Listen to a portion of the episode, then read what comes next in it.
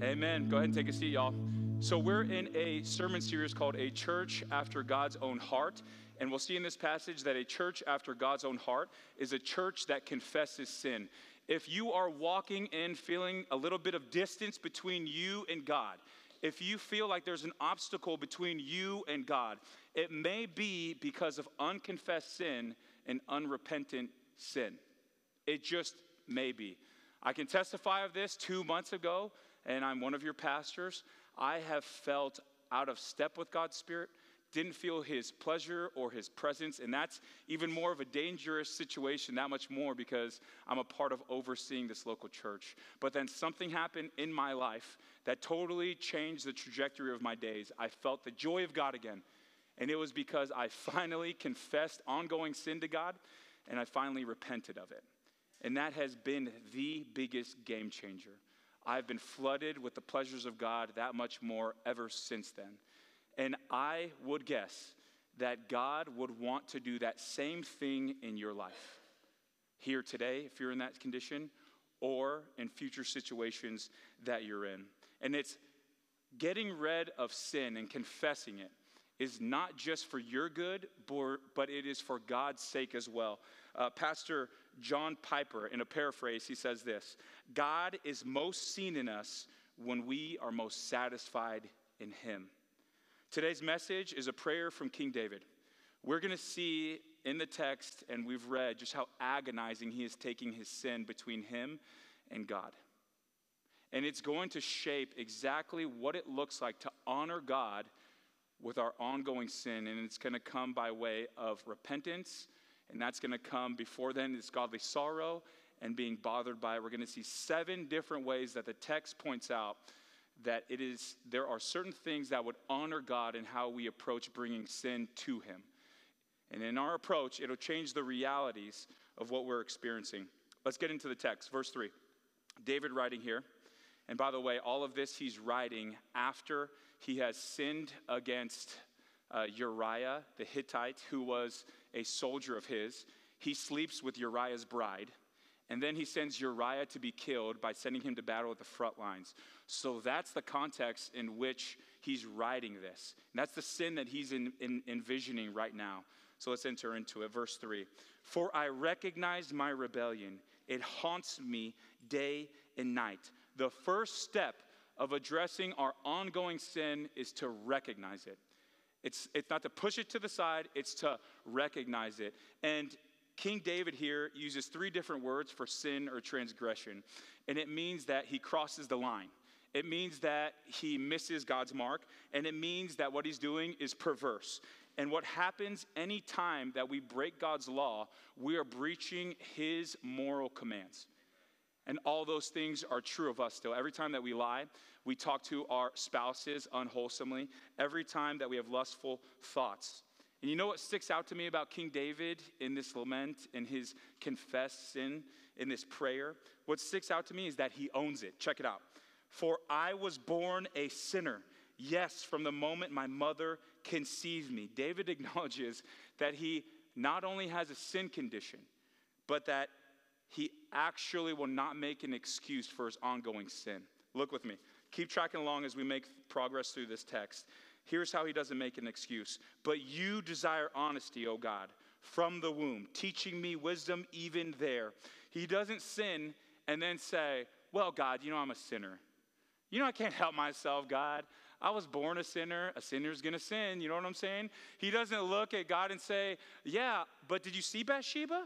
Did you see how good looking she was? Could I have helped myself? Did you not give me these carnal desires? What was she doing out there, by the way, bathing at that time of day? Was she not asking to be peered upon? If, would, uh, would other men not do the same thing? He doesn't go through any of those excuses. Instead, you look at the text, he acknowledges his sin. And then he preaches to himself that God desires obedience despite our temptations, because there's a lot of them out there despite our enemies. And as Rick Ross says, we got enemies, got a lot of enemies. Despite all those temptations, God desires obedience. He's given and empowered you by His Spirit to walk by His Spirit. And when we do so, we experience life. So when you want to Christian cuss someone out, right? whatever that may mean in your life. God wants to remind you that God does not desire for out of your mouth to come both blessing and cursing. When you are entertaining impure thoughts and you are looking towards a path that would take you away from everything godly and that would put you on a path towards destruction, God is saying, Take thought every captive. Take captive every thought and place it under his obedience. And David not only recognizes his sin, but check this out it actually bothers him. You may seem, oh, that's obvious. It's rare. It's rare. Check it out with me. For I recognize my sin, it haunts me day and night. He sins, and his sins bother him so much that he says that it haunts him day and night. Him missing the mark, him breaking God's moral law, him breaching that code is bothering him day and night. My question is what does it take for us to actually do something? How much does it actually have to bother us in which we would actually address our sin and take it to God? Interesting. The text brings it up. King David, verse 17. The sacrifice you desire, God, is a broken spirit. You will not reject a broken and repentant heart, O God. We will be willing to bring our sins to God when our heart is broken over them. When we have a broken and contrite spirit over our sin. And that only happens, listen, church, there's no other method. You don't look laterally and compare yourself to make yourself feel worse compared to someone else's sin, your neighbor's sin. The only way we will be bothered enough is if we see and if we feel that our sin is against God and God only.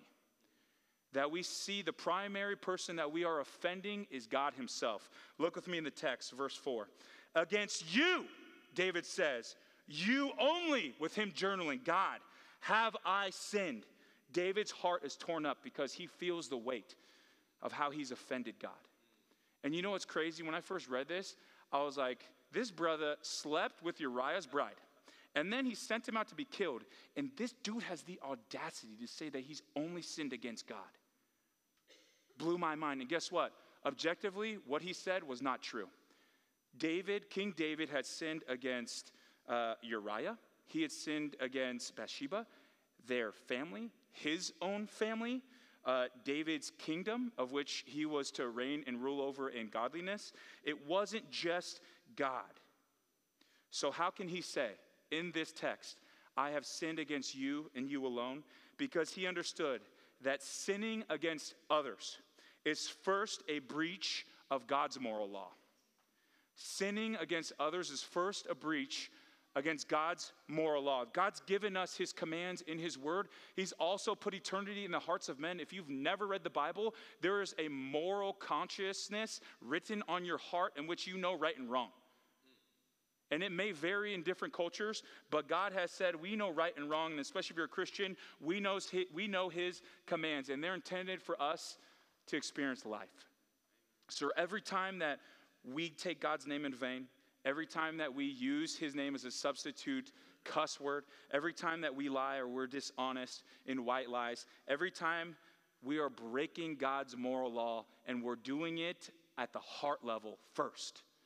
We're doing it at the heart level first. In David's case, before he sleeps with Bathsheba and commits adultery, he peers and he looks and he has lust for her in his heart in his heart on a deeper level. In other words, with God being our Father, if you are a born again son and daughter of Christ, with God being our Father, he takes our sin against other people personally.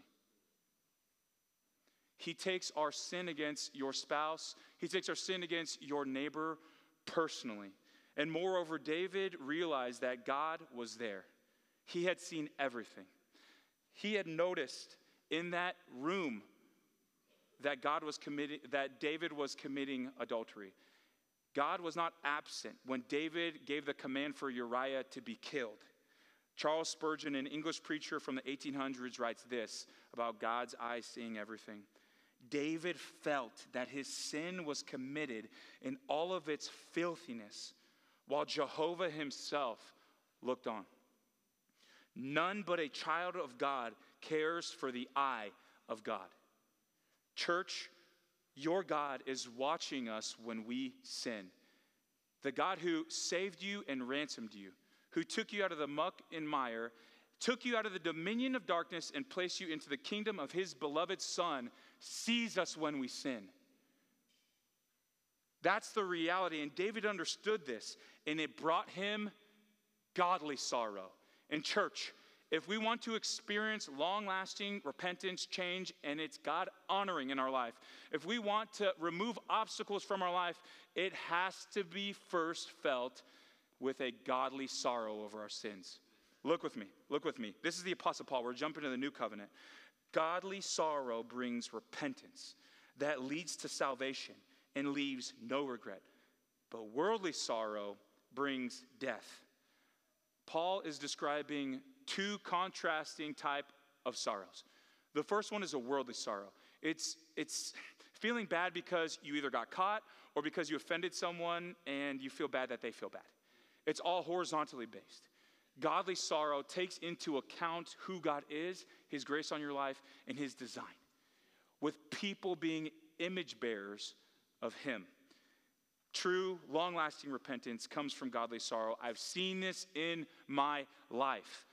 One of the pestering sins in my life is my selfishness in my marriage. And Danny and I, we do proactive counseling. So every month I'm reminded that uh, my selfishness plays itself out with the way I spend my time. I will tell my bride, and I'm I'm not happy about this, that I will return at a certain time. This time is important because Danny has a lot of, ki- of our kids that she's watching, and she needs to do things. And when I return, I don't return on time. And that happens constantly. So I've seen her get frustrated and her melt and me and, and her lose trust in me. And I felt terrible because I'm hurting her feelings. And guess what? That never produced lasting fruit of repentance. It was all godly sorrow. Yes, I felt bad, but I never felt bad about the core issue my selfishness. Never felt bad about it until, praise God, until one moment God gave me his sorrow. Sitting down, he just, by his spirit, gave me thoughts and he spoke to me and he said, Do you remember on the college campus when I saved you? And you would beg to me while walking to class at night for me to provide a bride for you. And right then I knew, God, I'm letting you down. He reminded me not just of his provision, but I've been called in scripture to sacrificially lay my down, lay my life down for my bride. And in that moment, he reminded me I was selfish with my time, not selfless. So how could I lead him? And in that moment, I got God's sorrow for how I was missing the mark, how I was crossing the line of his moral code, and it brought about true repentance and lasting fruit of change. Lasting fruit of change. Godly sorrow is an understanding that our sin offends God and Him primarily.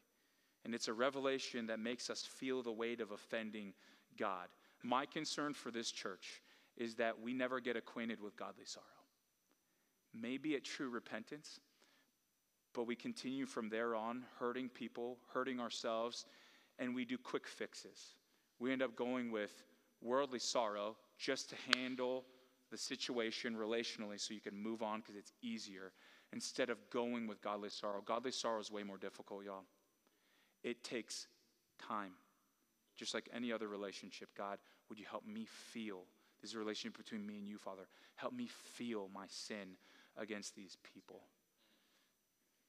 Worldly sorrow is quick and unhealthy, like picking up fast food, while godly sorrow is better and may take a while, like a home cooked meal. So much better is godly sorrow if we would wait and ask God for it. Church, let's not settle for quick fixes, shallow repentance, shallow, not long lasting fruit. Let's actually lean in to feeling the weight of sinning against God. And the side note, this psalm is so popular since it's been written. I've heard it preached on. You may hear it on your Christian radio even after this. You may have heard it beforehand. And I think this psalm never becomes popular if he goes with worldly sorrow. For real, who wants to hear his worldly sorrow? God, I'm sorry that I did this to Uriah. God, I'm sorry that I did this to Bathsheba. No one wants to hear those things. We're familiar with those things. That's shallow. People want to hear realness, the depths of conviction that a soul feels when we truly have to handle sin with God. And that's godly sorrow felt from David in Psalm 51. And that's what's necessary for true repentance. Let's not be a church that is okay with shallowness. Let's be a church that seeks God so that He would sharpen us and make us men and women who He desires us to be. And it would be a disservice, just like last week, if I would not hand off a habit to you that has kept me um, in short accounts with God, which has meant that I have felt His presence more often than I should have because of keeping um, short accounts with Him. So that would be praying the scriptures again. And instead of Thanksgiving like last week, this week, and in which you can mix this up, it's praying the scriptures, and when your heart is grieved, you stop. For how you have not met God's standard, and you start asking for godly sorrow, or if you have it, to repent of that sin. And it will keep you clean from God. So just turning to anywhere like last week in the Bible and reading on, you can end up finding a passage in Scripture where you can find some grief. Let me model it to you. This would be Galatians 5, verse 1. So Christ has truly set us free. Well, here we go. Now make sure that you stay free and don't get tied up again in slavery to the law. Oh God, how I have found delight in doing, doing, doing, and fearing others and pleasing others more than I have in pleasing you. All of those things I was familiar with before I came to you, Jesus, and now they have enslaved me so that what people think of me matters more than what, what you think of me. God, please forgive me. I'm asking you. You've told me in your word that if I seek you for freedom, you will set me free. You just go through in Scripture, and where the Holy Spirit convicts you, you stop, you pray, and after that, you just continue on in the Scriptures and you pray again. This is a proactive model of keeping clean, of keeping short, of keeping short accounts between you, God, and others. It's allowing God's voice through His Scriptures to dictate what we truly need to confess of because there are some ongoing sins in our life, y'all, that we don't even know about. And there will be beautiful times in which the Holy Spirit brings up this word, puts it in your face, and makes you see it. And at that time, you will have an option to harden your heart or not. Let's get back into the text. David shows us even more motivation for why we should confess sin. Look with me, verse 11. Do not banish me from your presence, and don't take your Holy Spirit from me. David understands that there are consequences to our unconfessed sin. And in this moment, David sees contextually that his predecessor, King Saul, he had experienced torment because of unrepented sin. And he's looking at his sin and seeing how God removed his hand of favor over Saul. And he's saying, God, please don't do this to me. Don't take away your presence. Church, each one of us has a ministry. It's where we have influence of godliness over other people. And it is a mantle each one of us has been predestined to have before the foundations of the world. And here's the thing it may be that you're intended to be a godly parent, a praying grandparent, it may be an apostle, a teacher, a prophet, an evangelist, whatever your ministry may be. And by the way, church, we better look for it because we will never be fulfilled in this life if we do not look for how God's created us to serve one another. Okay, that's a side note. And we need to go back and say, God, what, how have you gifted me? And we need to recognize this. Once we recognize how God has blessed us and what ministry we have, we need to see what David has seen. That if we want to experience effectiveness and if we want to enjoy our ministry, if you want to enjoy parenting, if you want to enjoy teaching, if you want to last long in both of those areas, then we need to repent sin. Having unconfessed sin in our life is a massive block, even in our ministry, being effective and enjoying God as we do for Him. You see, the Holy Spirit gives each one of us an anointing for the task at hand. That's what's key. And His hand will move away from covering us in our ministries because of unrepentant sin. And when David realized that, he realized that he needed to beg God for his favor, undeservedly so, again. And why is this? Is because unrepentant sin causes distance between us and God. Remember, this is a relationship with God the Father. And every time that we sin, we breach his moral law. We are creating distance and we are placing selfishness and pride and ego and sin in between us. And it does not allow us to feel the presence of God. Specifically, it does not allow us to experience joy. Look with me last year, verse 8. Oh, give me back my joy again. You've broken me, now let me rejoice. David recognizes that his unconfessed sin is robbing him of joy.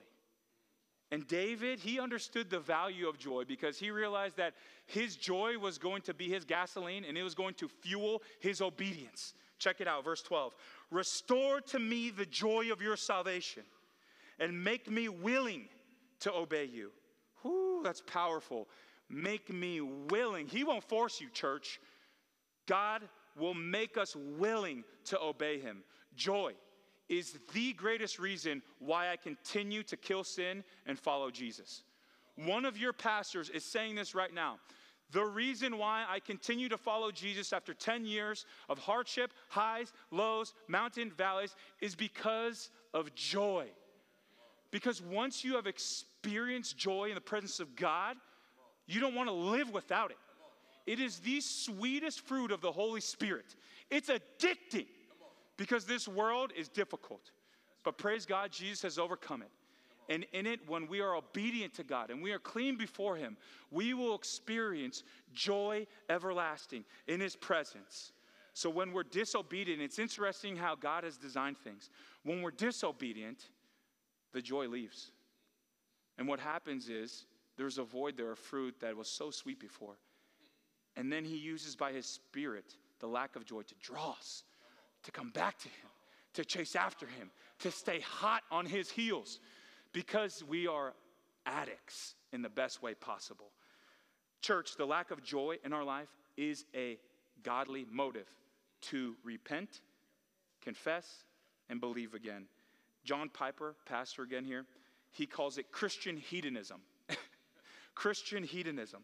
And it honors God because there's only one way in which a person experiences true joy that's worthwhile, and that's by staying connected to Him. Do you see it? It's by staying connected to Him. We're not chasing feelings, we're actually pursuing Him. And the feelings will come after. For my non Christian friend, this is the Christian life. This is what I signed up for, and every person who experienced godly sorrow, we've repented and believed and what we've inherited is an amazing conversation we can have with God.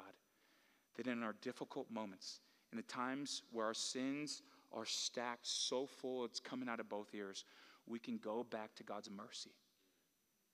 And we can call on His name. And we can ask Him for forgiveness because He is kind, He is gentle, and He is lowly, and He's humble at heart. The beginning of this psalm, I wish I had it on me, but I lost my place starts off with King David asking for mercy, unfailing love, and compassion. Why? Because he is unfailing in love, he's merciful, and he's compassionate. Someone in the church give me an amen. amen. And he will not turn you away if, if you want this conversation. It has to come with initial repentance. It is genuinely experiencing a godly sorrow for sinning against God primarily. And then, my non Christian friend, it's confessing that that you have thought running your life was better than your creator running your life. And then it's turning, which means repent. And it is bowing your knee and asking God to enthrone your heart, that He would forgive you, and that you would allow Him to run your life. And in that moment, you will experience joy everlasting that is priceless. Absolutely priceless. Let's pray. Jesus, we thank you so much for your word. We thank you for your spirit and your touch now, for the church right now. Help us do business with you as these songs go by. That we would take account of whether we've stood far from you because of our sin. Would you convict our hearts of it? And God, would you bring my non Christian friend in the room, of whom I once was, into saving faith? In Jesus' name.